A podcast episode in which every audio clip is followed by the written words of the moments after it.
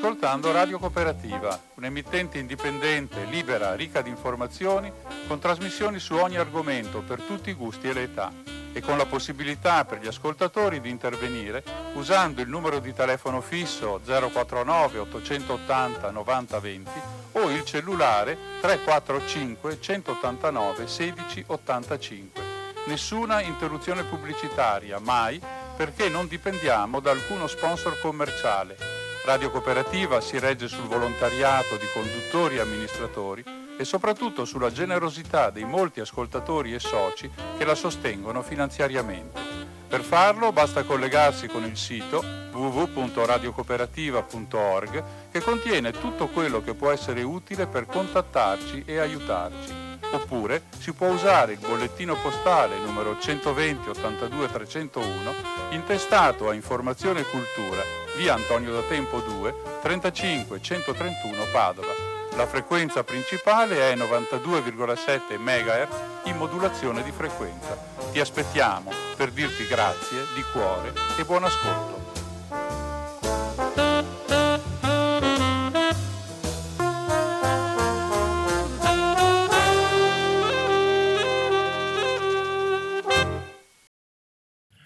Buona serata a tutti coloro che sono in ascolto di Radio Cooperativa.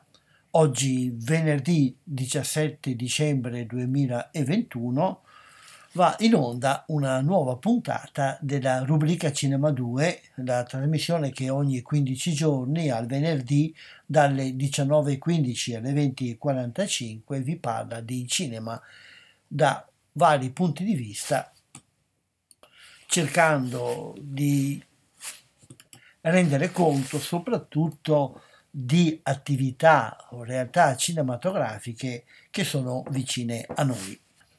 Anche stasera partiremo da qui dando un'occhiata ad alcuni eventi o ad alcune iniziative di carattere cinematografico che si svolgono nel territorio vicino a noi.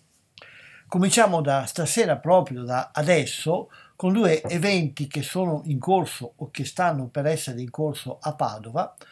Cominciamo da quello che avrà inizio fra non molto tempo, fra un paio d'orette, eh, anche meno, al Cinema Espedia di Padova, dove la regista trentina Katia Bernardi, che però si è formata ed ha studiato qui a Padova, presenterà il suo secondo lungometraggio dal titolo Inedita, dedicato alla figura della scrittrice bestseller Susanna Tamaro. Il film è stato presentato alla Festa del Cinema di Roma con eh, un buon risultato di pubblico ed anche di critica ed ha il pregio di presentarci sotto una luce appunto inedita una figura importante del panorama culturale letterario italiano e proprio sulla messa a fuoco di questa figura che gioca il film di Katia Bernardi. Ma per saperne di più, per eh, approfondire meglio cosa c'è dietro a questo film e cosa c'è dietro anche al personaggio sul quale è incentrato, ma per saperne di più sul film e sul personaggio a cui esso è dedicato, sentiamo l'intervista che Katia Bernardi ci ha concesso qualche giorno fa. Abbiamo al telefono Katia Bernardi. Ciao Katia intanto e grazie di aver accettato questo nostro invito. Ciao Umberto, ciao, grazie dell'invito. Katia viene proprio questa sera a Padova al Cinema Esperia a presentare il suo ultimo lavoro, Inedita. L'abbiamo vista e conosciuta alcuni anni fa quando ha presentato Funne, il suo primo lungometraggio, e adesso ritorna sempre con un'opera dedicata a figure, anzi ad una figura femminile, si chiama Inedita, ma chiedo a te che ci spieghi un po' di più chi è questa persona inedita a cui fa riferimento il titolo. Sì, inedita appunto si riferisce alla scrittrice Susanna Tamaro, conosciuta eh, ai più per eh, il suo grande successo editoriale di quasi 30 anni fa di che ti porta al cuore. E, ed è bello perché questo progetto nasce in realtà con lei e questo incontro con Susanna nasce proprio partendo dalle fugne, quindi dal lungometraggio che avevo presentato da voi anni fa, perché Susanna lo vide, uh, lo vide perché era selezionato candidato Davide Donatello, lei è una giurata, e un paio d'anni fa mi ha proprio scritto un messaggio dicendomi che le era piaciuto molto e che voleva incontrarmi. Io pensavo ad un incontro, insomma, bere un caffè insieme, una cioccolata, perché lei viene spesso a sciare in montagna in Trentino, io sono trentina, e invece questo primo incontro eh, lei mi aspettava con una slitta, con due slitte e mi ha fatto camminare per due ore in salita su una pista da slittino. Quindi già lì io ho capito che avevo a che fare con un personaggio sicuramente curioso. Poi dopo tre anni, questo è il tempo che è durato insomma, il, eh, questo progetto, la realizzazione del documentario, ho scoperto proprio di aver incontrato una persona inedita, una persona, una donna eh, straordinaria fuori dagli schemi con eh, un'immagine pubblica molto diversa da quella privata, dalla donna che appunto io ho avuto modo di conoscere, di scoprire in questi anni e da qui questo titolo. Questo lavoro lo avete pensato assieme o è venuta da te l'idea di farlo? Ma in realtà è venuta da me questa idea perché inizialmente, proprio in questo primo incontro in slitta, eh, Susanna mi aveva cercato per chiedermi di fare la regia di un film tratto da un suo libro, quindi un film di finzione. E per il primo anno abbiamo lavorato, stiamo ancora lavorando all'idea di realizzare questo film tratto da un suo libro. Però nel frattempo io appunto ho scoperto lei, ho scoperto il suo mondo, lei vive in questa tenuta meravigliosa in Umbria, immersa nella natura con cani, gatti, pappagalli, eh, ho scoperto una Susanna Tamaro agricoltrice, apicoltrice, una Susanna Tamaro cintura nera di arti marziali, eh, quindi un personaggio veramente diverso da quello che conoscevo dal punto di vista pubblico dal lato pubblico.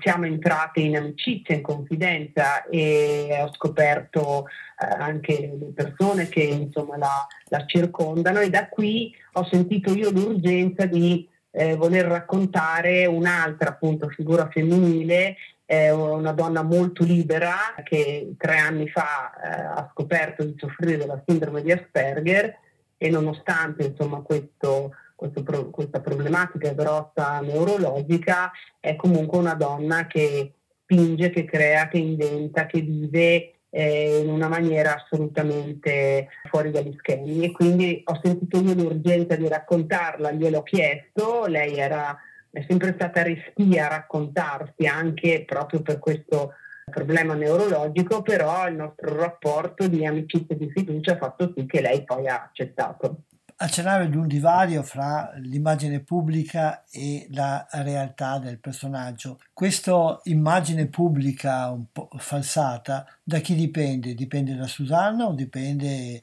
dai media o da altre cose?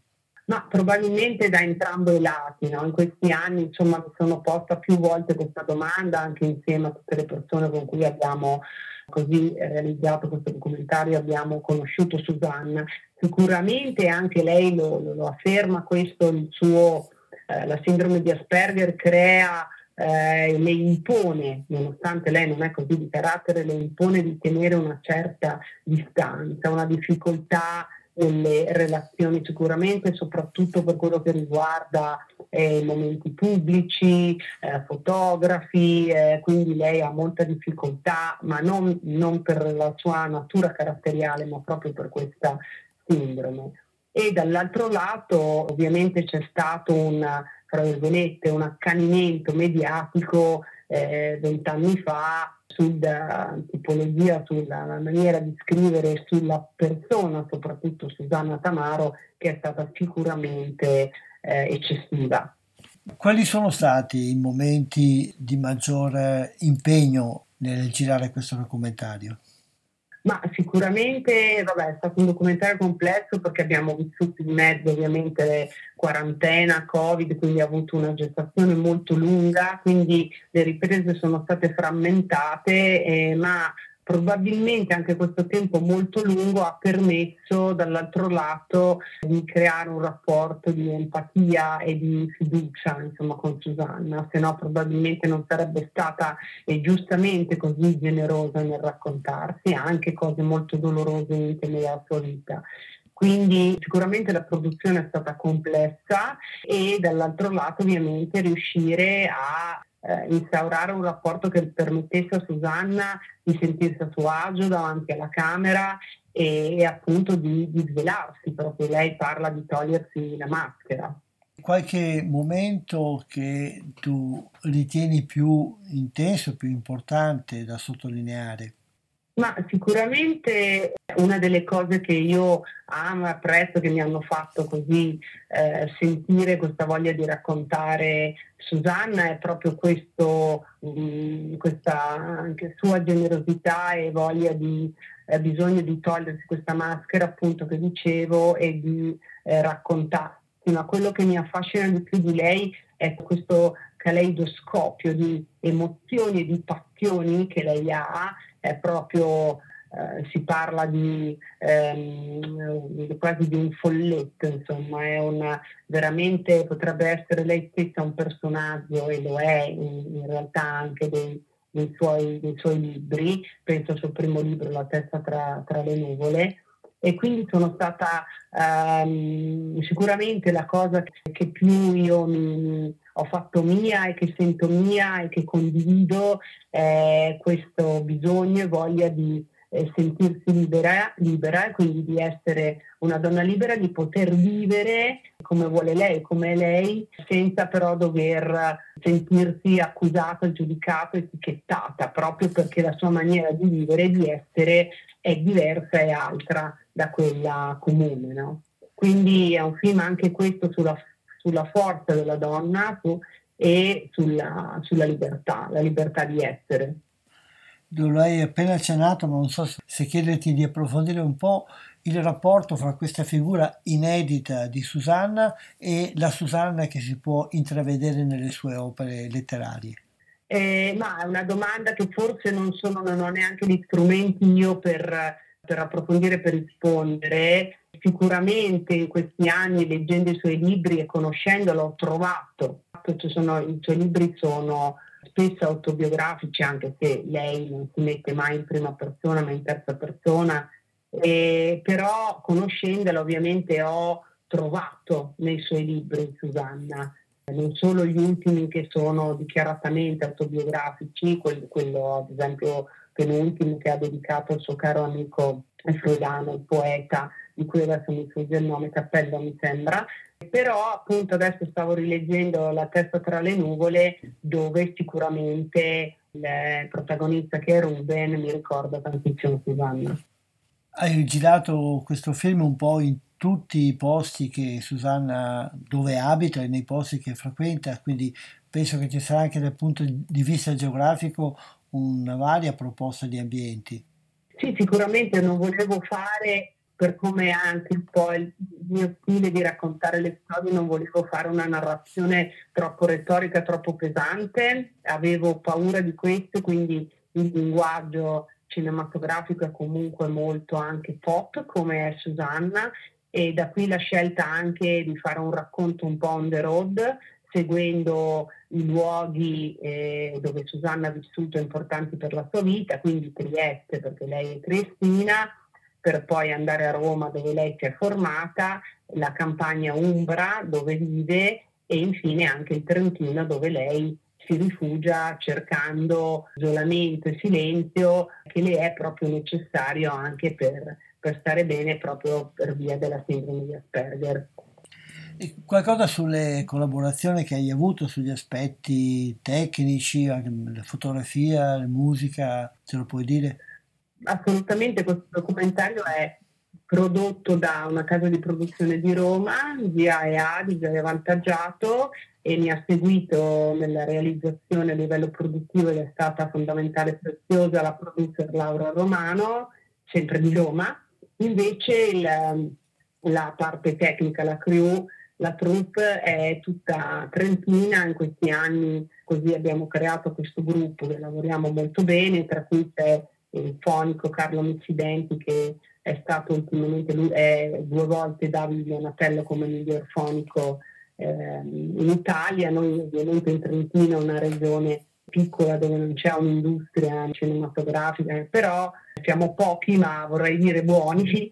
E ho avuto un direttore della fotografia argentino che vive da tanti anni a Trento, si chiama Leandro Sabine Paz e il mio montatore, io collaboro spesso con questa scuola di cinema e documentario Zeleghi di Bolzano che è una delle scuole migliori che c'è in Europa dove anni fa ho incontrato questo ragazzo Gabriele Borghi che è il mio montatore di fiducia col quale sto lavorando da, da anni, quindi eravamo pochi, veramente pochi, eh, si può fare un film anche con pochi, quindi quando magari non si riescono neanche a trovare i budget non necessari per farlo, però siamo stati molto felici di aver realizzato questo documentario insieme e, e, di essere stati selezionati e di averlo potuto presentare al Festival del Cinema di Roma lo scorso ottobre. E di fatti com'è andata questa presentazione a Roma?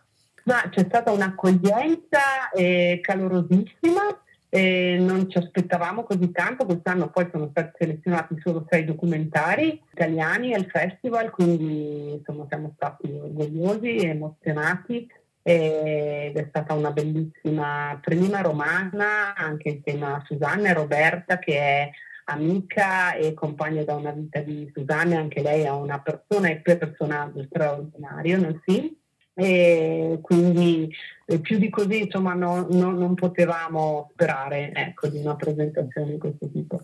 Quindi un'esperienza positiva anche questa. E speriamo che sia positiva anche l'esperienza di Padova, questa sera al Cinema Sveglia. Sono molto, molto felice di tornare dopo anni, dopo le fugne, che era stata una bellissima serata nel vostro cinema. Speriamo di poterla ripetere quindi grazie di questa chiacchierata. Chi ti vuole incontrare può ancora fare eh, facendo un salto al Cinema Espedia a Padova, eh, comincia alle 21 la proiezione. E grazie, ci vediamo lì e ci sentiremo in futuro perché immagino che avrai altre cose che bollono in pentola. Andiamo avanti, la grande passione del bene e del male. Continuiamo con questo folle ma bellissimo lavoro di raccontare le storie. Grazie e buona, buona giornata. Grazie Umberto, a presto, grazie.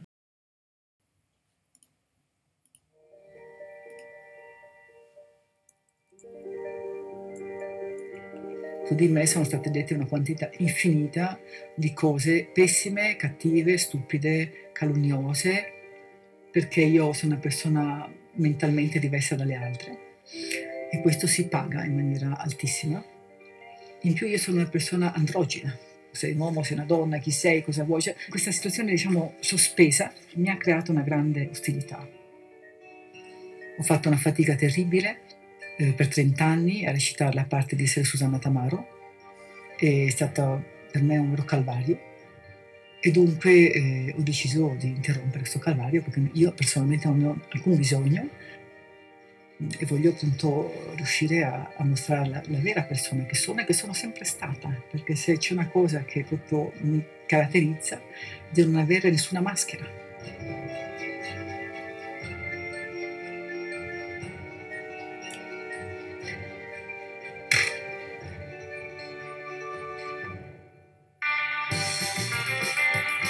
Io ho sempre, fin da bambina, vissuto in una grandissima dimensione di libertà interiore. Non è la libertà esteriore, è la libertà interiore. E la vera libertà che fa paura è quella interiore, perché questa mette a nudo l'umano. Dunque io sono una persona completamente libera e alla mia età posso dire con una certa felicità di esserlo rimasto tutta la vita.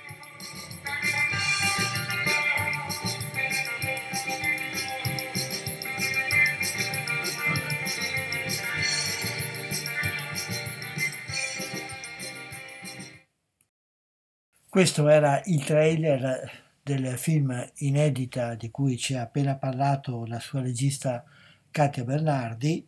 Avete certamente riconosciuto all'interno di questa clip anche la voce della protagonista a cui è dedicato il documentario, cioè Susanna Tamaro. Passiamo adesso ad un altro evento, un evento che si sta svolgendo proprio in questi minuti a Padova, in un ambiente nuovo, in una realtà culturale e non solo cinematografica nuova che ha aperto da poco la sua esistenza.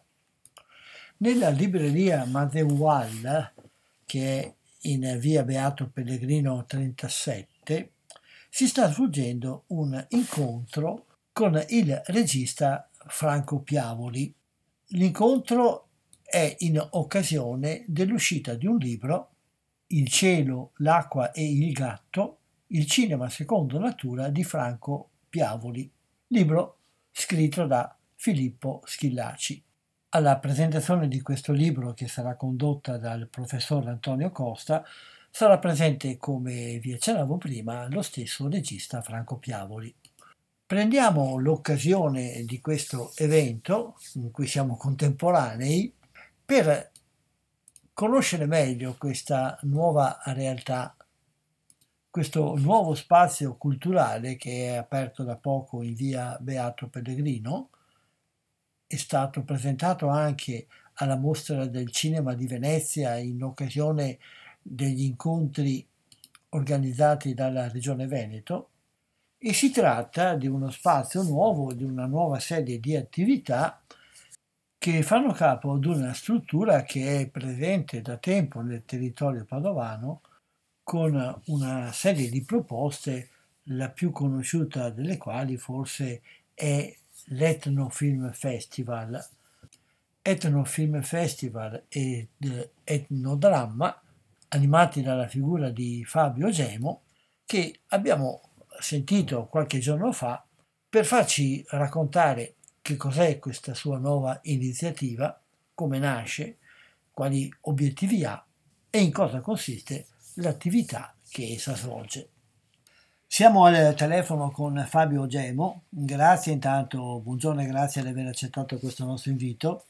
Eh, buongiorno, grazie a voi. Fabio Gemo, molte cose le abbiamo già sentito in passato, aveva curato l'Etno Film Festival, l'Etnodramma, eccetera, da qualche tempo ha anche avviato una nuova avventura con una libreria che è anche concepita come centro culturale.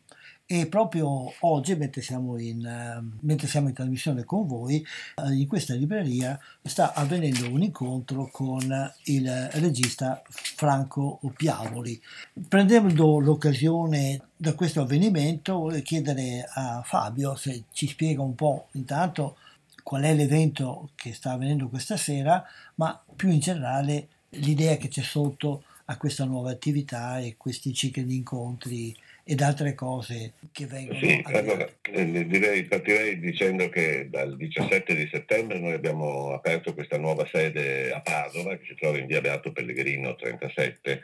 Il tutto devo dire, forse eh, ha contribuito anche la stagione che stiamo vivendo con tutte le difficoltà del caso, con, eh, tra pandemia e difficoltà poi che noi avevamo avuto poco prima, eh, nel 2019, con uh, un taglio importante, quelli che erano i fondi per uh, il nostro festival che avevamo a Monselice.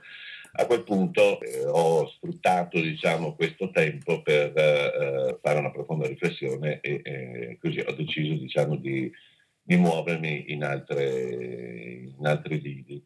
E così ho pensato di spostare diciamo, buona parte dell'attività a Padova. Allora la sede è stata spostata in questa questo nuovo spazio, che però non è solo uno spazio, diciamo, della, di un'associazione come avevamo prima, ma è uno spazio aperto, perché qui abbiamo aggiunto intanto una libreria che io speravo da tempo di poter fare, devo dire che devo ringraziare la mia compagna, oggi anche mia moglie Erika Guzzo, che aveva già gestito una libreria. E quindi io non mi sarei mai messo personalmente a, a, a gestirla, però eh, l'ho sempre ritenuto una, una, un elemento importante e così abbiamo unito diciamo, le forze e oggi abbiamo uno spazio che è veramente interessante, forse anche unico nel panorama nazionale, perché è uno spazio che ospita ovviamente il centro, un centro che si occupa di antropologia, cinema e arti performative o teatro, se voglia, con l'aggiunta eh, di questa libreria specializzata a sua volta. È una libreria che è specializzata su queste tre tematiche, quindi non è una libreria generica. E per chi eh, è interessato a, queste, a questi temi oggi trova uno spazio veramente unico. All'interno poi c'è anche uno spazio eventi importante eh, e quindi insomma da tre mesi siamo abbastanza giovani da questo punto di vista, nonostante abbiamo compiuto 25 anni come centro, abbiamo iniziato una serie di eventi. Siamo partiti con la presentazione soprattutto di testi, quindi di libri, di saggistica, dedicati ovviamente a questi temi a noi cari, e, e, e questa è la ragione eh, di questo evento con lo straordinario regista Franco Piavoli.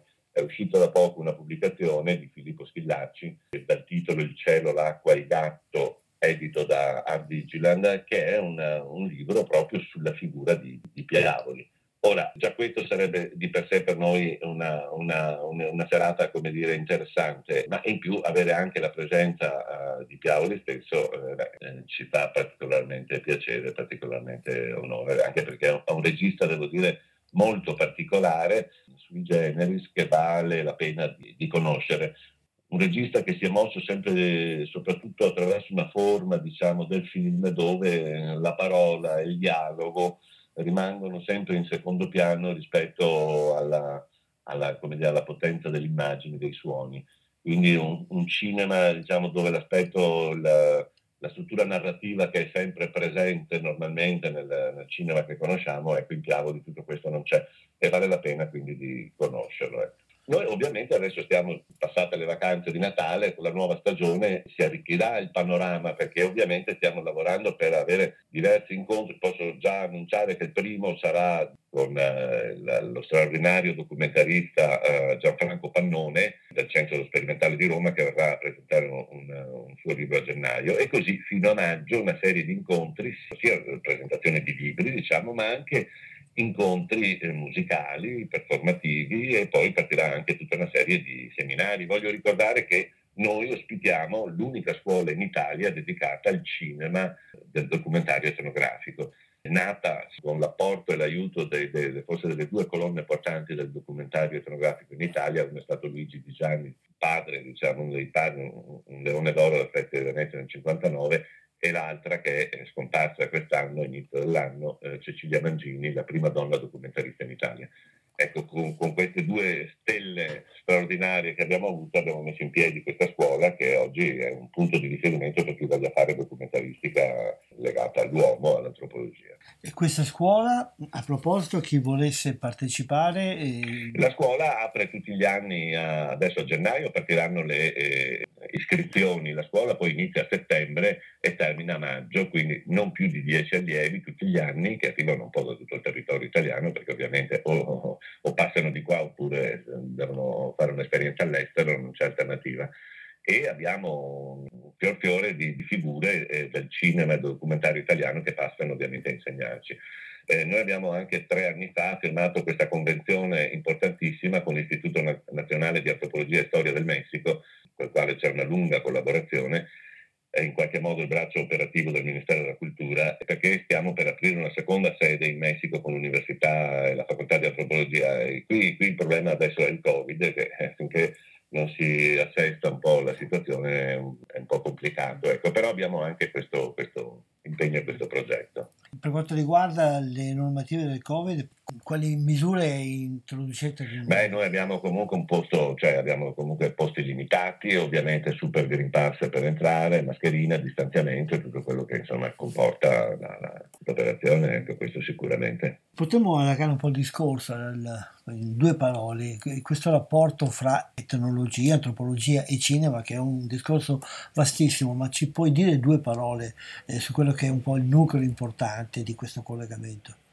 Beh, qui si lega, cioè, è legato al discorso del, del, documentario in modo particolare, perché poi l'antropologia del cinema eh, tradotto significa documentaristica su, questa, su queste tematiche, cioè su, su, su, temi diciamo, cari all'antropologia, ma anche al taglio che ha normalmente un documentario etnografico. Cioè un documentario etnografico si presuppone che parta sempre da una ricerca, quindi non da una sceneggiatura, ma da una ricerca sul campo fatta da antropologi, etnologi, e a seguito di questa ricerca poi ne esce diciamo, un lavoro filmico.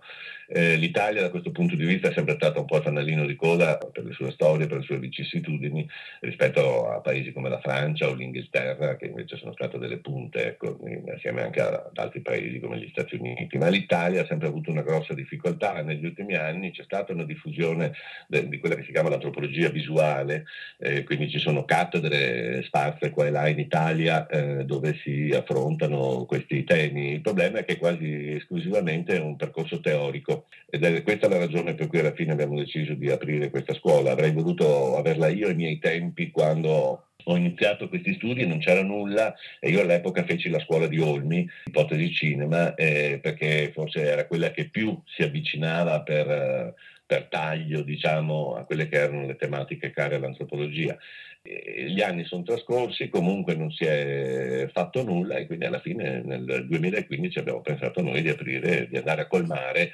questa, questa lacuna. Negli ultimi tempi la documentaristica in generale ha avuto sicuramente una, un crescendo di interesse anche in Italia e, quindi, e questo è buono. Eh, noi stessi poi responsabili dell'Ethno Film Fest, come lei diceva prima, che in questo momento è una fase transitoria perché stiamo cercando diciamo, una, nuova, una nuova collocazione, una nuova sede, avremo già la possibilità di spostarlo in altre regioni, però io come dire, sono testardo e spero di riuscire a tenerlo nel, almeno nella mia regione, con il Veneto mi piacerebbe rimanesse qua. Un'ipotesi che si sta facendo e che potrebbe essere una bella soluzione è quella di portarlo a Feltre, però eh, ecco siamo ancora in, trattative, vedremo per il prossimo anno, per l'estate del prossimo anno cosa riusciremo a fare. Beh, speriamo bene, ci, ce lo auguriamo.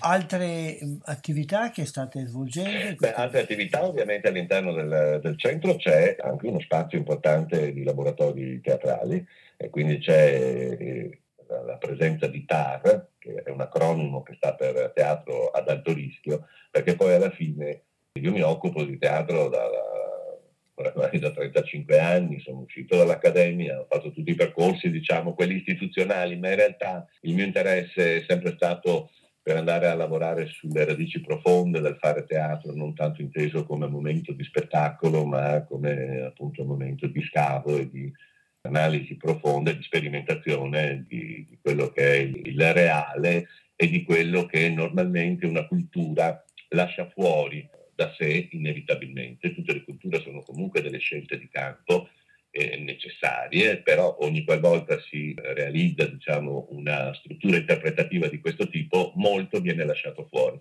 Chi va a esplorare questo campo del fuori sono le arti, in modo particolare il teatro ha questa capacità straordinaria di creare degli spazi-tempo fuori dall'ordinario, quindi ci dà la possibilità di andare a toccare, a sperimentare tutta una serie di istanze che normalmente all'interno del nostro modello culturale, qual- qualunque esso sia, non sono incluse. Quindi è un percorso di esperienza profonda, estremamente interessante e ora partiranno anche i laboratori su questo versante. Uno ne parte adesso subito a gennaio, che termina a maggio, che è il primo, diciamo così, orientativo d'ingresso e poi dal prossimo anno, invece da settembre, partiranno i laboratori più lunghi. Come è stata la risposta della città a queste nuove allora, la risposta dalle città, devo dire, da un punto di vista di, chi viene, della gente che partecipa, devo dire, è straordinario. C'è gente che ci abbraccia non potendolo fare, dicendo non posso crederci che sia stato aperto un luogo di questo tipo a Padova. Meno invece lo vedo da un punto di vista delle istituzioni, che sono sempre, come dire, arrivano sempre dopo, sono assenti su queste cose, ma arriveranno. Non ho nessuna, nessuna fretta perché le mie giornate sono ricche e piene di cose che devo fare al di là delle istituzioni.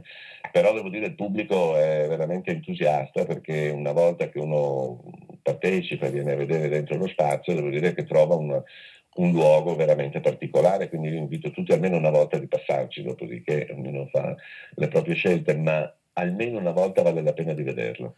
Allora puoi ricordare il nome e la collocazione di questo spazio? Allora, è, è etnodramma e la libreria si chiama Massewal, che è un termine preispanico e che significa l'umanità e, e, ci troviamo in via Beato Pellegrino 37 a Padova che è di fianco a Piazza Mazzini. Peraltro abbiamo anche la fortuna di trovarci proprio di fronte al nuovo polo umanistico al DAMS a Padova con il quale adesso con l'università stiamo avendo parecchie collaborazioni. Infatti ho visto che un paio di settimane fa, se non sbaglio, c'era stata una eh, un incontro appunto con l'università, quindi speriamo che queste, certo. questi sì, intrecci... Sì, sì, no, qui ci stiamo muovendo molto e bene direi. Va bene, e allora appuntamento intanto è via Beato Pellegrino per chi vuole già conoscere gli spazi e poi a gennaio per il nuovo ciclo di incontri e di proposte che voi fate. Grazie. Certo, se, se qualcuno guarda ecco, su Facebook può trovare tutto il, il, il, programma, eccetera, o scrive etnodramma e poi lo trova, oppure libreria Massewal con la Z e trova pure questo. Ecco. Perfetto, grazie di questa chiacchierata. Ci grazie sen- a lei. E ci sentiremo in futuro per le prossime occasioni. Grazie, certo. buona grazie, giornata. buona giornata. Grazie.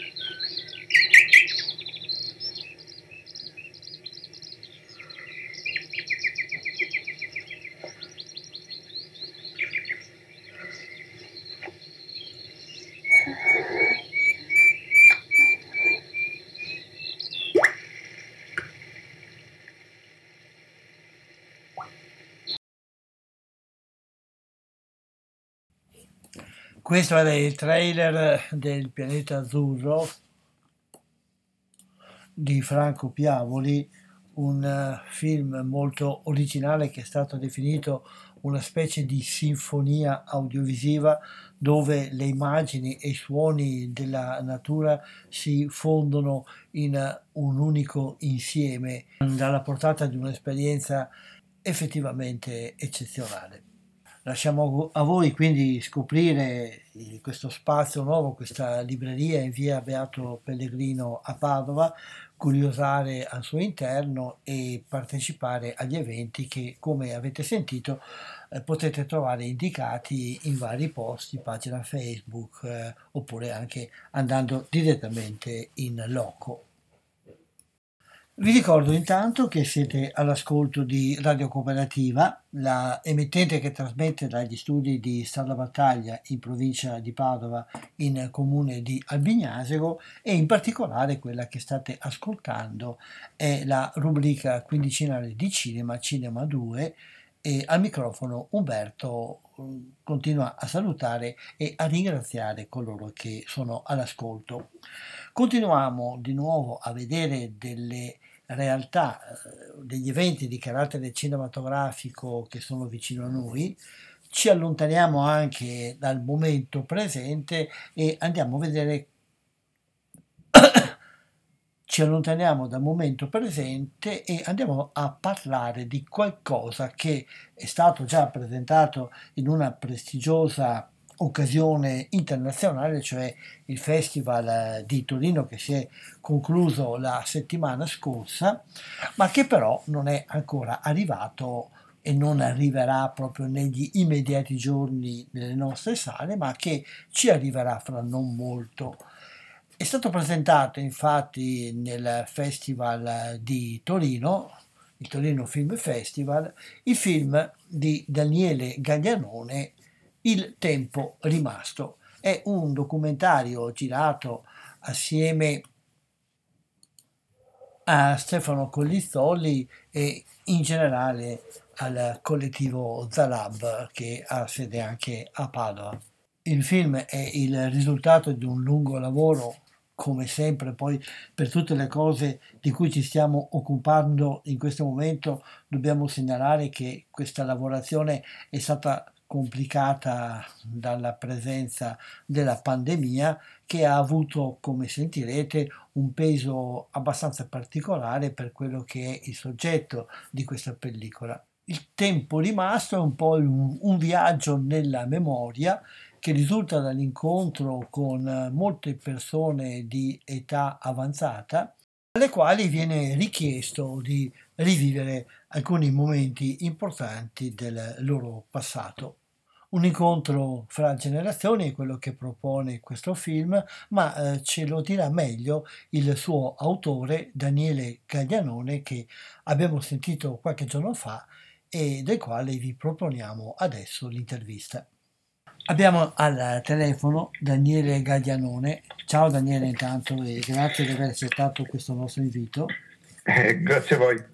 Daniele che collabora già da parecchio tempo con Zalab ha appena presentato nei giorni scorsi al Festival di Torino il suo ultimo lavoro effettuato appunto con eh, la collaborazione di questo collettivo Il tempo rimasto.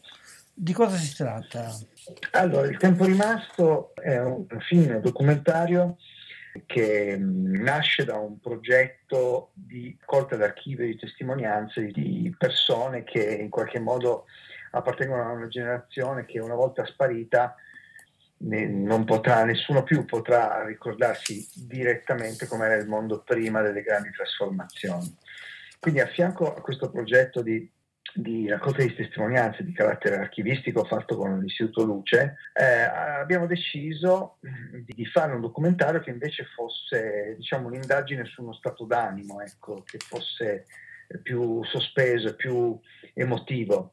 E, ed è un film, potremmo definirlo un film sulla vecchiaia, anche se poi è contemporaneamente anche un film sull'infanzia, perché nonostante i volti rugosi dei protagonisti, il film per gran parte eh, affronta la memoria, la memoria dell'infanzia e della giovinezza, appunto di, di quando queste persone eh, vivevano in un mondo che ci sembra eh, sideralmente distante dal nostro, soprattutto per un, dire, per un coetaneo per un loro coetaneo di oggi, per un bambino di 10 anni o un ragazzo di 15, sembra veramente un mondo che appartiene a un altro sistema solare, quello che raccontano i protagonisti. Quindi ecco, diciamo che è un film sulla vecchiaia e però è anche un film su dei bambini, in qualche modo.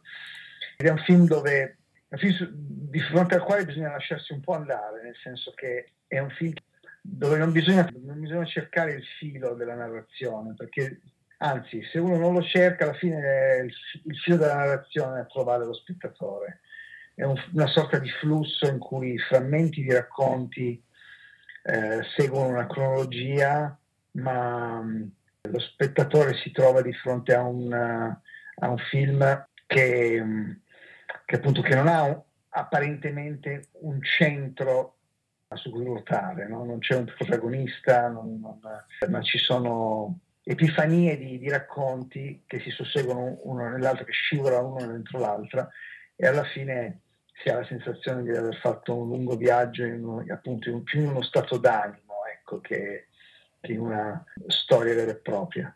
Qual è lo stato d'animo prevalente che alleggia nel film? Ma lo stato d'animo è, è uno stato d'animo di persone che vivono una, una, dimensione in cui il passato e il loro presente si mescolano continuamente, nel senso che rievocare eh, vuol dire anche rivivere spesso, rievocare, ra- raccontare una storia del passato, eh, soprattutto legata al proprio mondo del, dell'infanzia della giovinezza, spesso significa eh, non solo ricordare, ma proprio letteralmente rivivere emotivamente questo, questo momento, nel, nella gioia e nel dolore, ecco, infatti è un film in cui si, si ride e si piange contemporaneamente. Ecco. eh, non abbiamo mai, per fortuna, affrontato di, di petto in modo diretto no, la questione della, del senso della fine, però in, in tutte queste rievocazioni, in tutti questi ricordi c'è un, una sottotraccia, un confronto col fatto di, che comunque tutti sono consapevoli che prima o poi, magari fra, auguriamo a tutti i nostri protagonisti, quelli che sono ancora vivi, che questo momento sia il più lontano possibile, però tutti sanno che insomma siamo quasi arrivati, no? Siamo quasi arrivati alla fine di questo, di questo percorso, di, questa, di, questo lungo viaggio che è la vita e, e quindi nel rievocare il passato c'è questo senso di, dire, di, smarrimento e di nostalgia e anche di, di rinnovata emozione. Ecco nel pensare a certe cose che sono passate, ma in realtà eh, dentro, nell'interiorità delle persone non sono passate affatto. Leggendo un po' eh, alcune notizie ho visto che il film è frutto di un lavoro che è durato anni ed ha portato a incontrare molte persone. Quante persone avete incontrato più o meno? Dunque, beh, innanzitutto voglio ricordare che nella parte dell'ideazione e, e anche della, della, realizzazione il mio compagno di strada Stefano Collizzoli con, cui avevo già fatto l'altro documentario sempre prodotto al Zala ma sì è stato un lavoro tra l'ideazione e poi la realizzazione eh, effettiva, eh, ostacolato ovviamente dalla, dalla, situazione pandemica, perché insomma andare in giro a intervistare, a fare riprese con persone di una certa età non era non era facile prima, figuriamoci col Covid. Quindi diciamo che il, il film ha avuto una gestazione di, di più di due anni e abbiamo, ci siamo concentrati per una questione logistica, produttiva, su, soprattutto su cinque regioni, Piemonte, Veneto, Lazio, Calabria e Sicilia, però cercando all'interno di queste regioni anche storie che arrivassero da, da altre parti d'Italia. Infatti il film è molto ricco dal punto di vista del linguaggio, degli accenti e, eccetera. E abbiamo in tutto selezionato una sessantina di testimoni che abbiamo filmato e diciamo che la selezione, la selezione, non il girato, la selezione di montaggio era sulle 70 ore, quindi un, materiale enorme.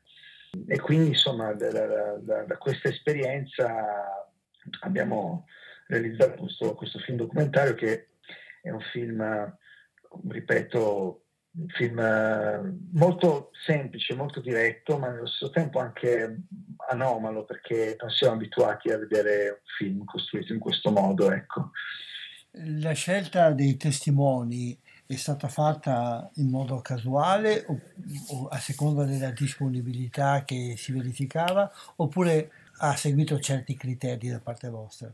No, beh, certo, abbiamo, abbiamo cercato di individuare dei, dei, criteri di selezione, nel senso che, beh, innanzitutto la prima cosa di cui abbiamo tenuto conto è, era l'età anagrafica.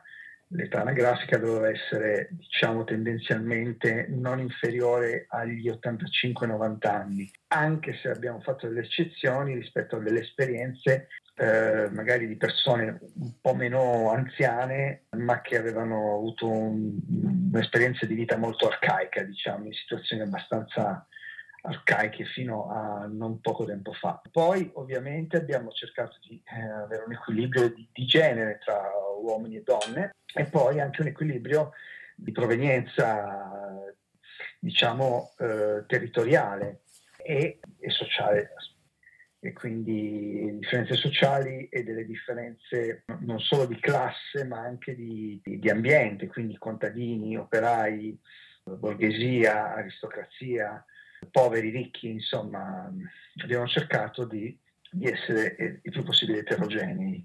Il dialogo con questi testimoni aveva una serie di domande, eppure vi adattavate un po' alla persona che avete davanti? Guarda, tendenzialmente non, non avevamo una, una serie di domande precise, ma più che altro abbiamo lavorato su come far emergere nel dialogo con le persone gli argomenti che ci interessavano, perché mh, sicuramente avevamo eh, una traccia secondo delle, delle, varie storie che avevamo di fronte, perché anche questo dipende, se uno, uno nasce, nasce e cresce in campagna è diverso che nascere e crescere in città, e in una famiglia ricca, una famiglia benestante, una famiglia invece povera. Eh, gli approcci erano diversi, però insomma tendenzialmente avevamo un percorso da seguire, un percorso che favorisse eh, ai nostri testimoni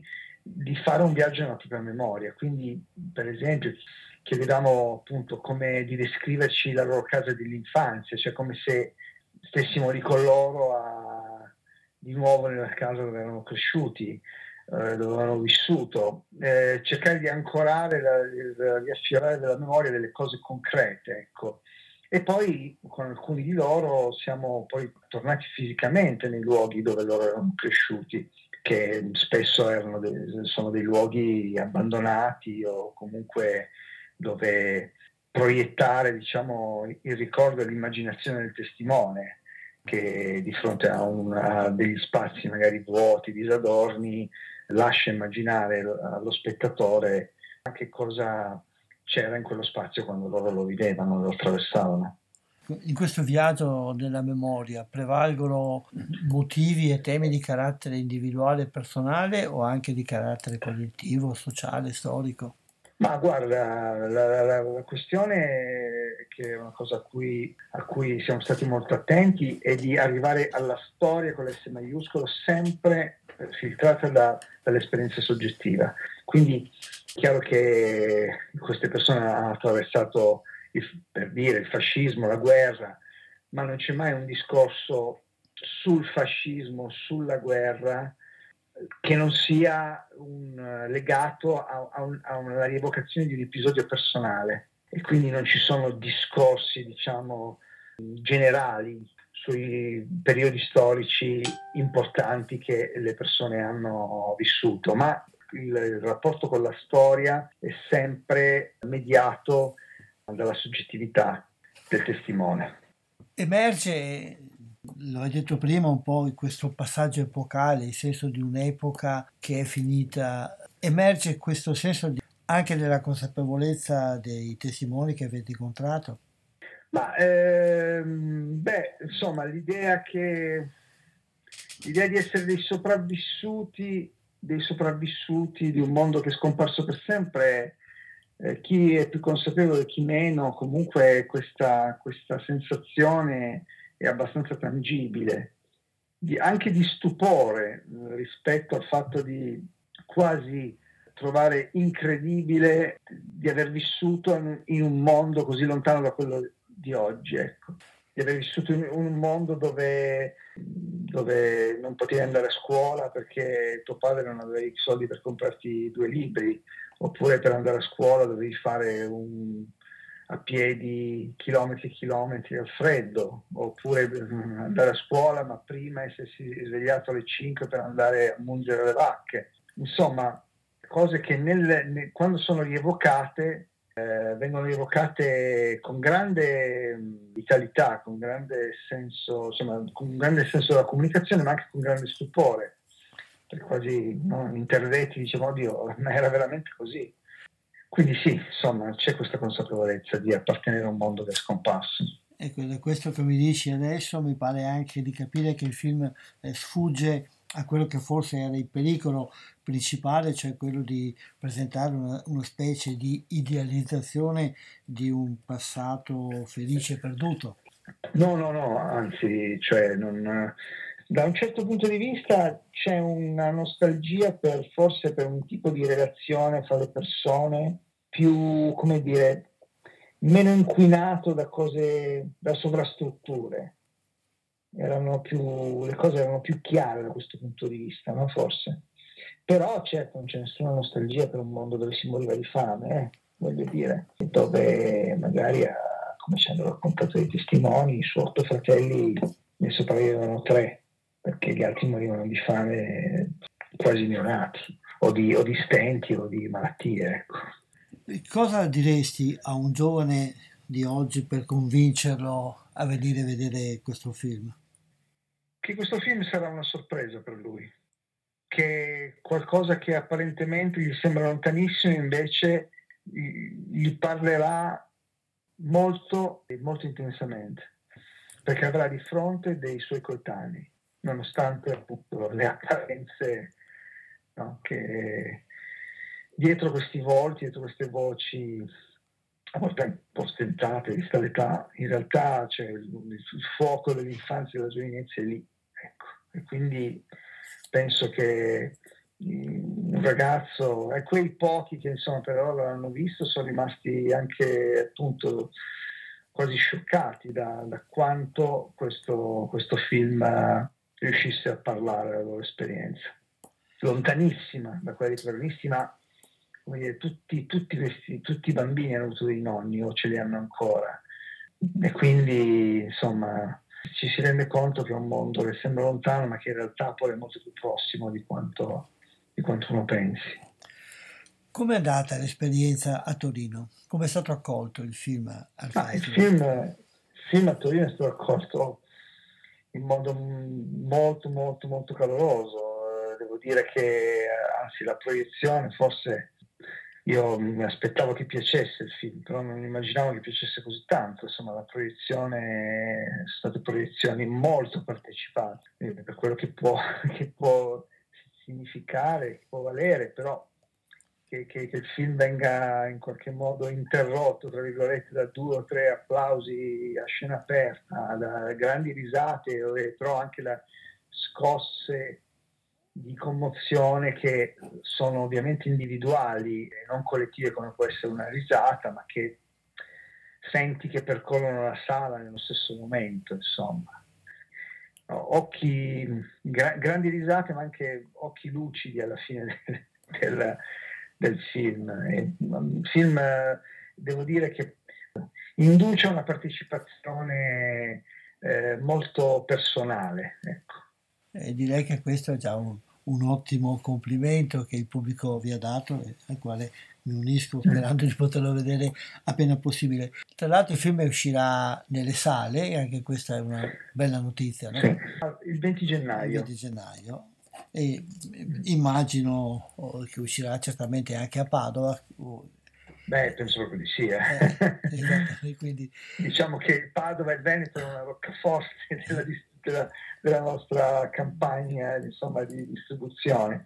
E il film uscirà sicuramente in modo diffuso in tutta, in tutta Italia, insomma, per quanto sarà possibile, però è anche vero che distribuire un documentario vuol dire anche distribuire in modo più dilatato no? il film, sì. quindi non c'è bisogno della performance, del film di finzione, de, insomma, delle due o tre settimane no? appena uscito dalle, dalla sala. Insomma, la vita di un documentario, per fortuna, può essere molto lunga rispetto a un film, tra virgolette, normale, no? Ecco, passatemi il termine. Eh, quindi noi usciamo a gennaio nelle sale, e, però insomma ci auguriamo e speriamo e lavoriamo per far vivere la distribuzione di questo film nel modo più ampio possibile, anche dopo le, le settimane di uscita. Ecco. Come capita spesso ad altri prodotti distribuiti da questo tipo di, di distribuzione, dei documentari, magari anche contatti con le scuole o cose di questo genere. Sì, ecco, una cosa che ci piacerebbe molto riuscire a fare, ma insomma ci sono delle buone buone speranze di farlo e di far veicol- di, insomma, di veicolare il film nelle, nelle, scuole, perché come ripeto, il film è un film, che, è un film sull'infanzia e sulla giovinezza, è un film su che cosa vuol dire essere bambini e anche se appunto essere bambini in, in, un, in un mondo alto, lontano, però in realtà è raccontato da dei viventi che sono i nostri nonni o i nonni non i nostri non più, però i nonni eh, di, di, delle persone che adesso sono nelle scuole. Quindi insomma c'è questo, questo gioco di lontananza e di prossimità che secondo me rende il film suggestivo per, no, per nuove generazioni. Ecco. Grazie di questa chiacchierata, bocca al lupo perché il film abbia lunga vita ed anche per i futuri lavori che avete immagino già in cantiere. Grazie. Grazie, grazie. Grazie a te, buona giornata.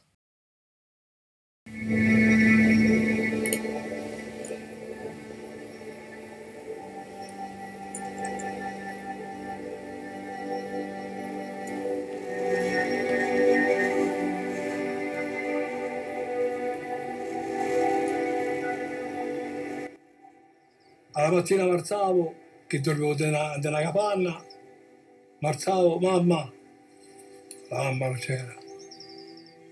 Mi madre c'aveva il problema perché pigliava una lira al giorno e per segnare a scuola volevano sei lire. Non devi dire un povero.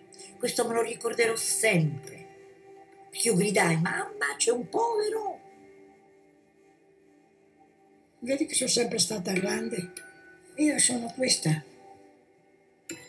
la più vecchia, con le trecce. Non sono mai stata proprio bella, però sono sempre stata piacente, come si dice. Vedi, ero bella messa, infatti mi vergognavo. Voglio dire, parlando, insomma, c'avevo un bel seno, ma io mi vergognavo. Donna mia, che sono entrata nella scuola ostetrica di Catanzaro e avevo vergogna quando il professore specialmente spiegava i cose sessuali e io mi vergognavo, diventavo dottorosa e mi nascondevo. Se ti piace me lo devi dire adesso, se non ti piace me lo devi dire pure adesso. E mi può dire sì o no. Perché l'ha detto? Ha detto sì. Guarda, dove ti muovi, muovi. Ci sono persone che non ci sono più, che ancora ci sono, ancora stanno qua. Eh, non sarebbe chiedere un bambino. Io adesso sono un bambino.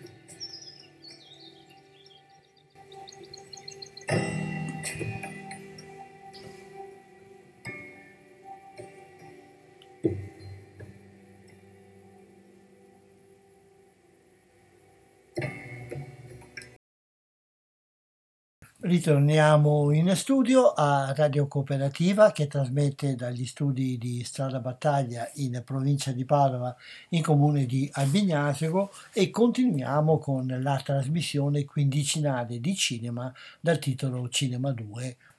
Umberto continua ancora una volta a ringraziare e a salutare tutti coloro che sono all'ascolto.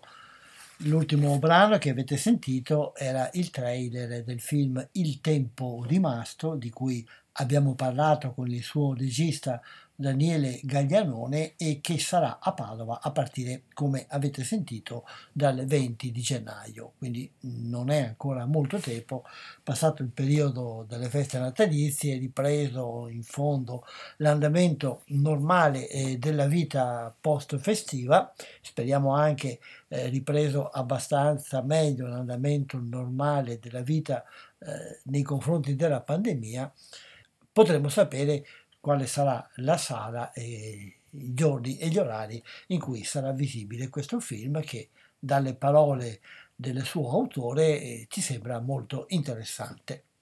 Proiettandoci ancora al di là nel futuro, per quanto riguarda almeno la sua possibile visione, ci occupiamo adesso di un altro film che è in lavorazione proprio in questi giorni a Padova.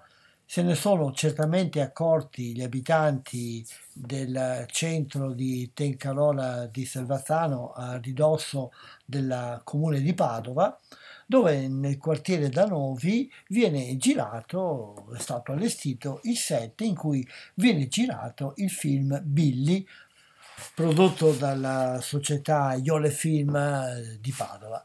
Il set eh, ovviamente creerà o sta creando, anzi forse qualche disagio agli abitanti del quartiere, ai quali va ovviamente la nostra solidarietà sperando che i disagi siano limitati, anche perché il film non sarà girato soltanto in quella località, ma è previsto anche il coinvolgimento di altre località. Nel Veneto, nel Padovano si parla anche di Villa di Teolo, oppure del comune di Fossò nel Veneziano e la città stessa di Padova.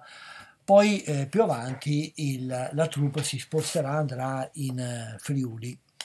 Il film, dicevo, ah, si intitolerà Billy ed è il primo lavoro di una giovane regista, Emilia Mazzacurati, la figlia 26enne di Carlo Mazzacurati, l'indimenticato autore di origini padovane, di cui tutti quanti abbiamo certamente amato i film e vedremo quale influenza i geni paterni avranno avuto su questa debuttante alla regia. Sono note anche alcune cose sulla trama, sul contenuto di questa pellicola. Si tratta di Billy, appunto il protagonista che dà il titolo all'opera, un ex bambino prodigio che aveva condotto quando era molto piccolo, a nove anni, un podcast di musica di successo, diventato grande a 19 anni e vive una serie di eh, problematiche di carattere eh, adolescenziale giovanile ed è soprattutto alle prese con la grande decisione che ogni persona deve fare più o meno a quell'età, cioè alle prese con le grandi scelte da fare per la propria vita. A sconvolgere le sue attese, le sue riflessioni e a dargli una svolta tutta particolare sarà l'incontro con un suo idolo dell'infanzia, un autore rock che però è scomparso alcuni anni prima. Da quelle poche righe che ho potuto leggere, vediamo che c'è spazio per problematiche di tipo personale, individuale, ma dà anche lo spazio ad una dimensione fantastica senza trascurare poi l'abbondante presenza dell'elemento musicale. Queste sono alcune indicazioni che possiamo dare leggendo le informazioni che abbiamo. Auguriamo buon lavoro a tutti quelli che si stanno adoperando per la sua realizzazione e speriamo che si tratti della eh, rivelazione di una nuova raccontatrice per immagini che sappia raccontare non soltanto le sue storie, ma anche il territorio come ha saputo fare il padre e come sanno fare anche altri autori che lavorano vicino a noi.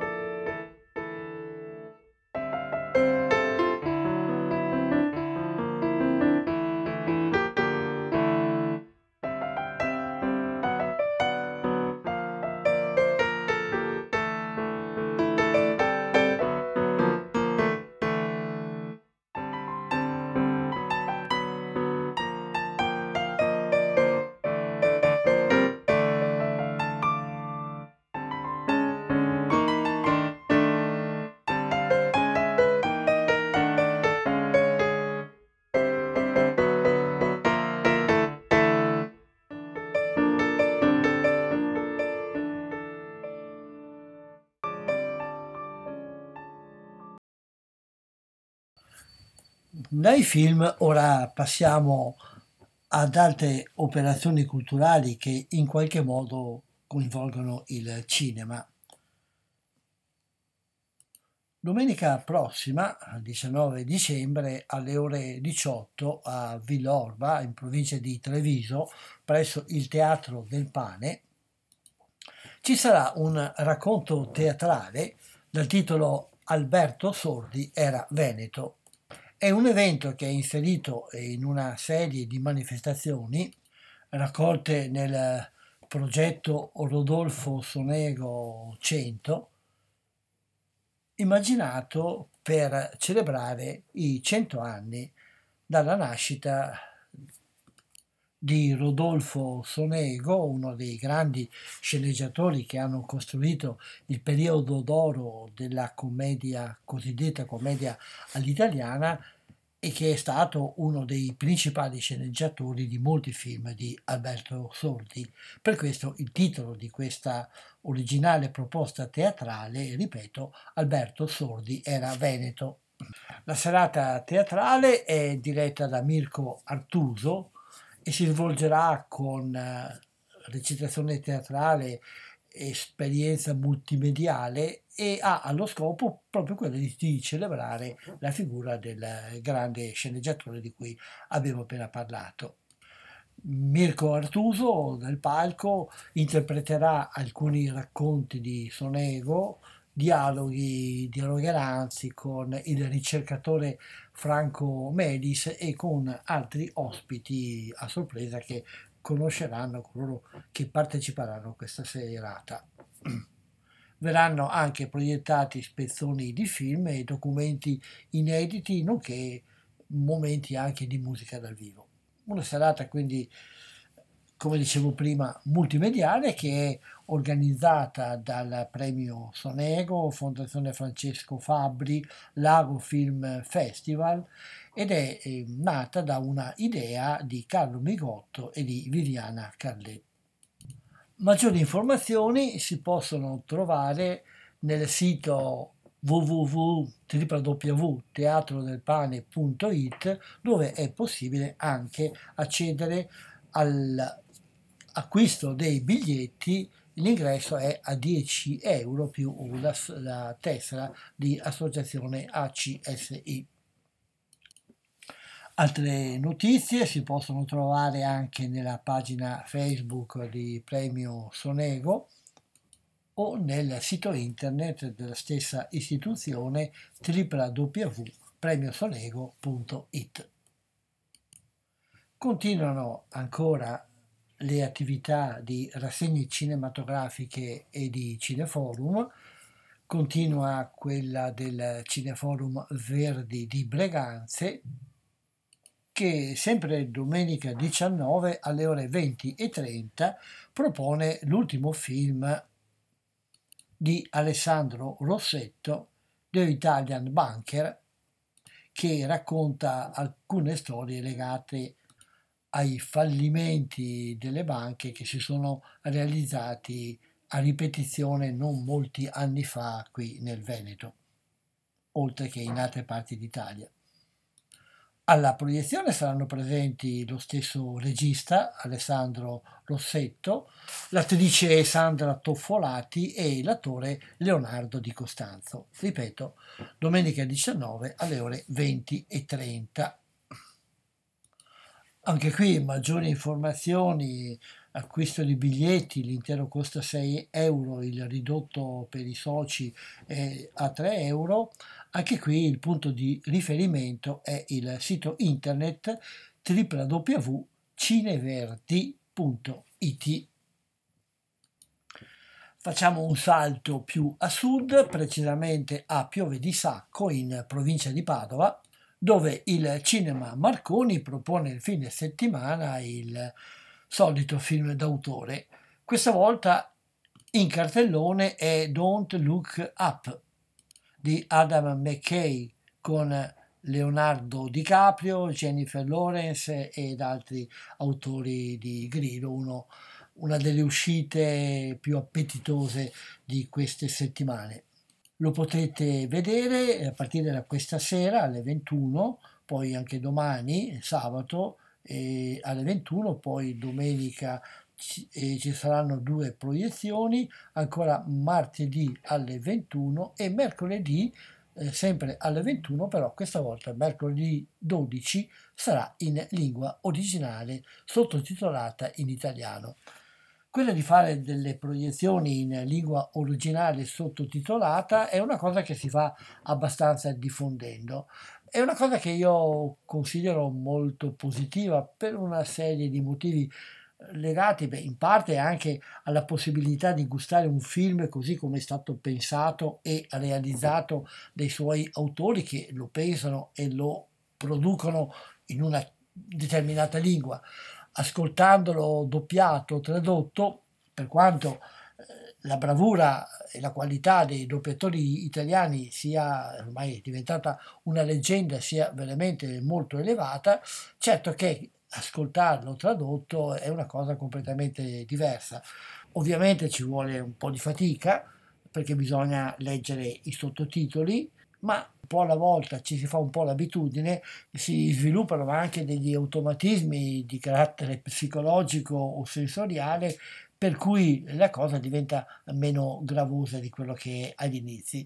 Un suggerimento che mi sento di darvi appunto per questi e altri motivi, è cercate di approfittare almeno ogni tanto di queste occasioni di vedere il film in lingua originale sottotitolata Tra l'altro questa è una cosa che potete fare benissimo anche a casa vostra utilizzando la televisione smart che ormai è diffusissima un po' dappertutto, avete la possibilità di selezionare la modalità di ascolto eh, della lingua, mh, mm, lingua italiana, eh, lingua originale, lingua sottotitolata in originale o sottotitolata in italiano, avete un'ampia possibilità di scelta per avere un aiuto anche, perché no, per imparare le lingue straniere.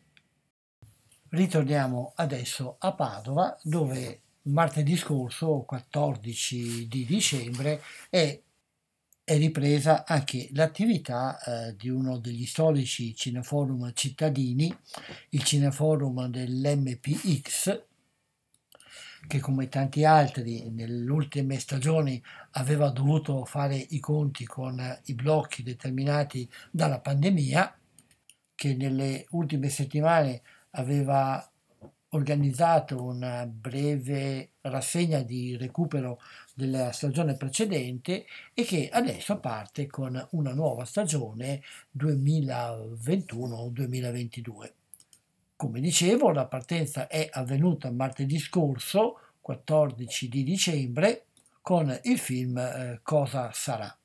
Gli appuntamenti, come gli anni scorsi, sono prevalentemente al martedì sera alle ore 21, tranne qualche occasione in cui motivi organizzativi o di festività suggeriscono o impongono un cambiamento di serata, l'offerta che è sembrata migliore o più ad- adatta agli organizzatori pescando nella stagione non proprio ultimissima ma nella stagione precedente che tra l'altro era arrivata poco a conoscenza degli utenti di questa rassegna.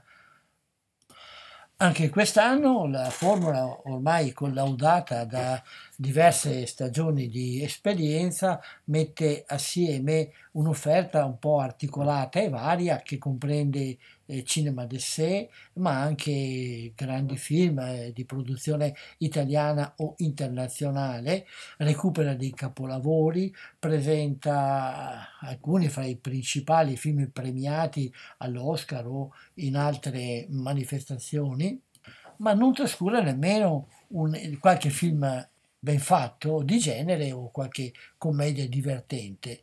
Una formula quindi che offre un prodotto un po' uh, bilanciato con l'idea di aggiornare ad un panorama abbastanza completo e variegato della penultima, diciamo, produzione cinematografica. Come nelle altre precedenti edizioni, il Cineforum MPX offre anche qualcosa di più della semplice visione del film. Ci saranno presentazioni e introduzioni ad ogni rappresentazione in alcuni momenti ci saranno anche approfondimenti di carattere critico o di carattere tematico sugli autori, eh, sui generi o sugli argomenti proposti dai film e ci saranno, oltre che le persone che presenteranno di volta in volta la serata, ci saranno in qualche momento degli ospiti invitati o perché sono autori o perché sono esperti eh, degli argomenti trattati dal film. Non mancheranno eventi ed anche proiezioni a sorprese. La tessera del Cineforum, poi dicono gli organizzatori, eh, è utilizzabile anche per ottenere il biglietto ridotto alle proiezioni della programmazione ordinaria del cinema MPX mm, che è in zona centrale a Padova a fianco della cattedrale eh, e che è praticamente l'unica sala cinematografica che continua ad esistere all'interno del centro cittadino, unico superstite di una gloriosa tradizione. Le prossime settimane il programma prevede il 21 Richard Jewell, l'11 di gennaio, dopo le feste di Natale, Nomad Land e il 18 di gennaio Martin Eden per avere il programma completo, le modalità di iscrizione, di tesseramento, eccetera, consultate il sito dell'MEPX.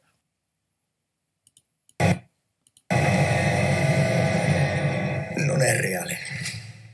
Non è reale. non è reale. Non sta accadendo. Kate, dimmi che non sta accadendo veramente. Ho saputo che c'è qualcosa che non vi piace. Abbiamo scoperto un enorme cometa. Oh, buon per voi. Punta dritta verso la Terra. È quella che noi chiamiamo killer di pianeti. Al momento io dico di attendere e accertarsi. Attendere e accertarsi. Attendere. E accertarsi.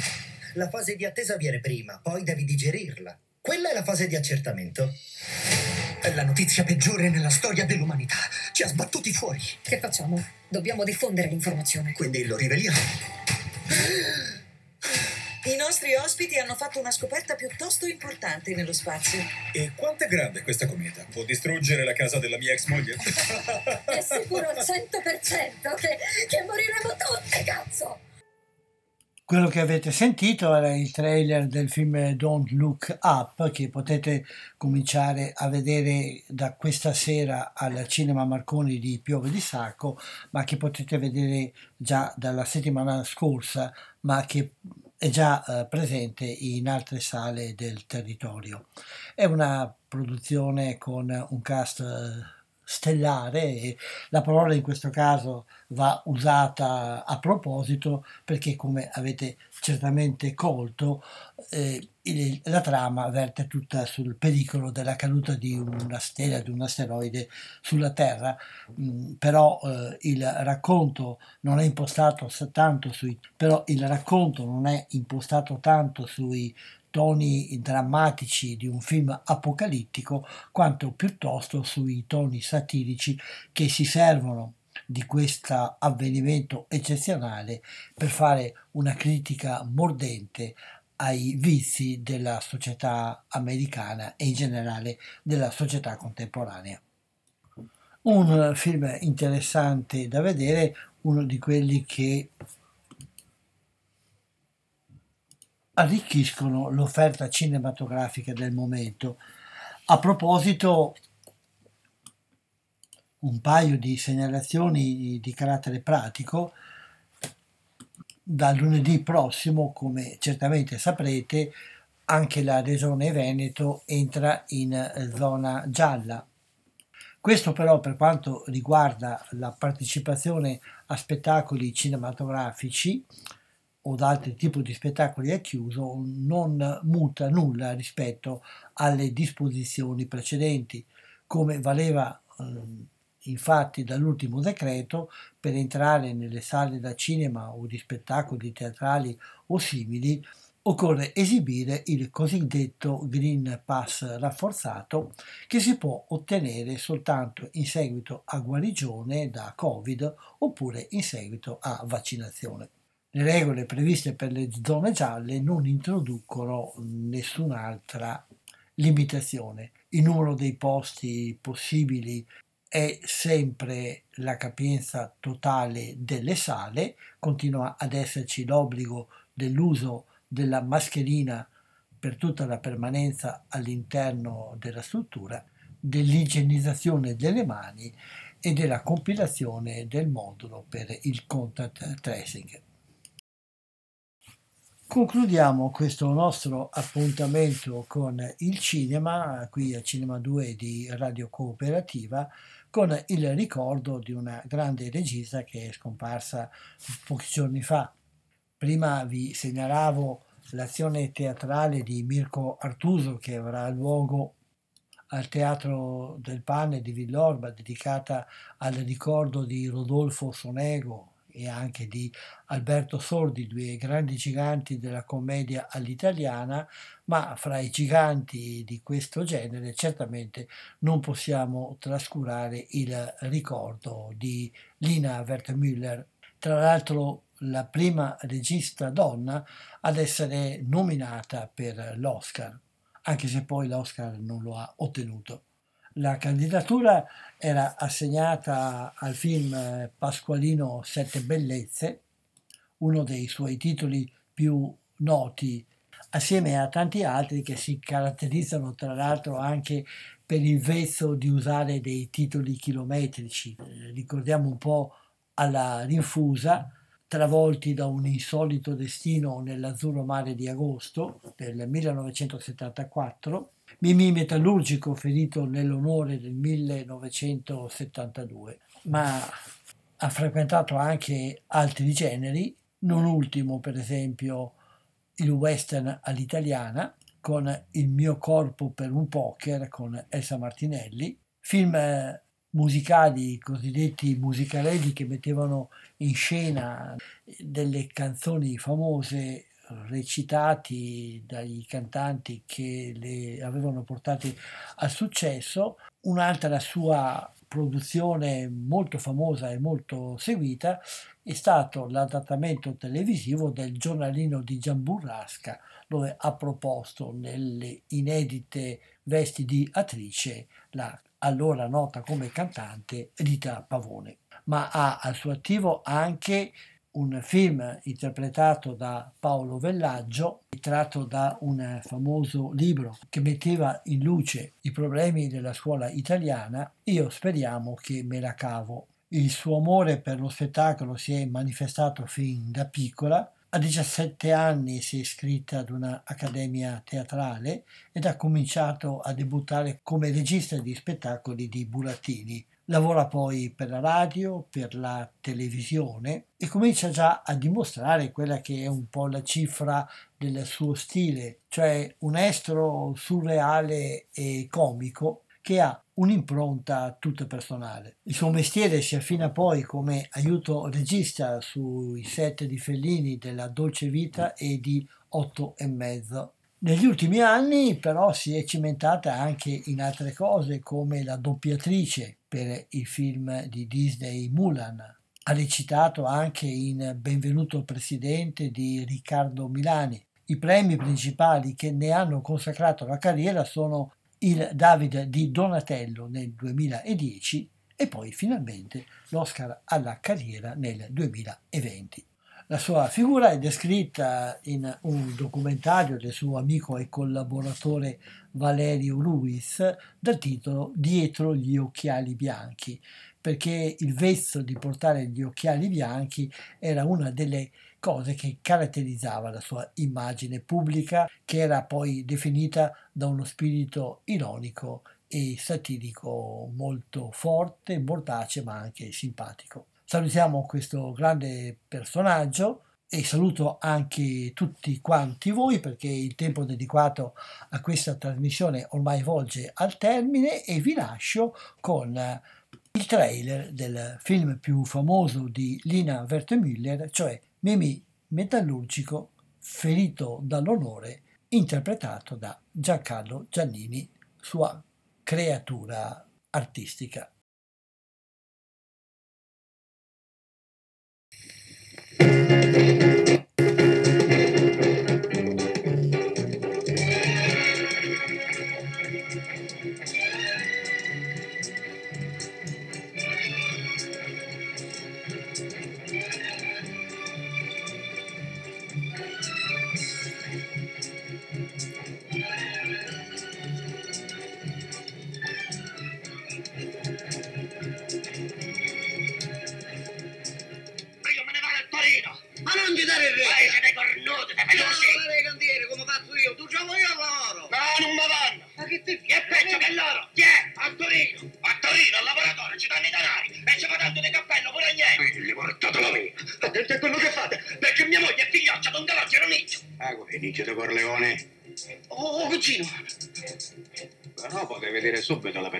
Mandava.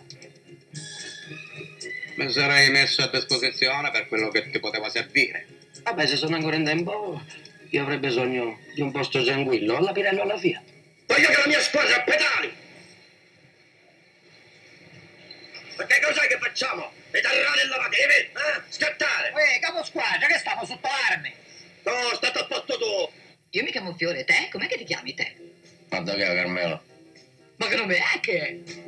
Ecco quel giorno della Madonna del Carmelo. Però gli amici mi chiamano Mimì. Ti chiamano Mimì? Allora dovresti chiamarti Lucia. E anzi, ma palla, fa qualche cosa, gli è caffè me la. Ma vergogna! Veramente, Gabriele. Ma fanculo, cosa dici? Allora, che mi dovete dire? Insomma, tua moglie non si sente felice. Se sente solo, che ci posso fare? Insomma, fatemi capire. Esattamente che cosa vorrete. Un vecchio? No, no. Eh, e come no? Eh, già, gravida. Aspetta, io il nome, ma che Ma io lo devo ammazzare subito che sta così. No, non mi risparmia, non ci sono di mezzo creature innocenti. Ma perché pure sposato è? Ah, benissimo. Ma che minchia di tradimento, yeah, mi fai proprio cascare le braccia.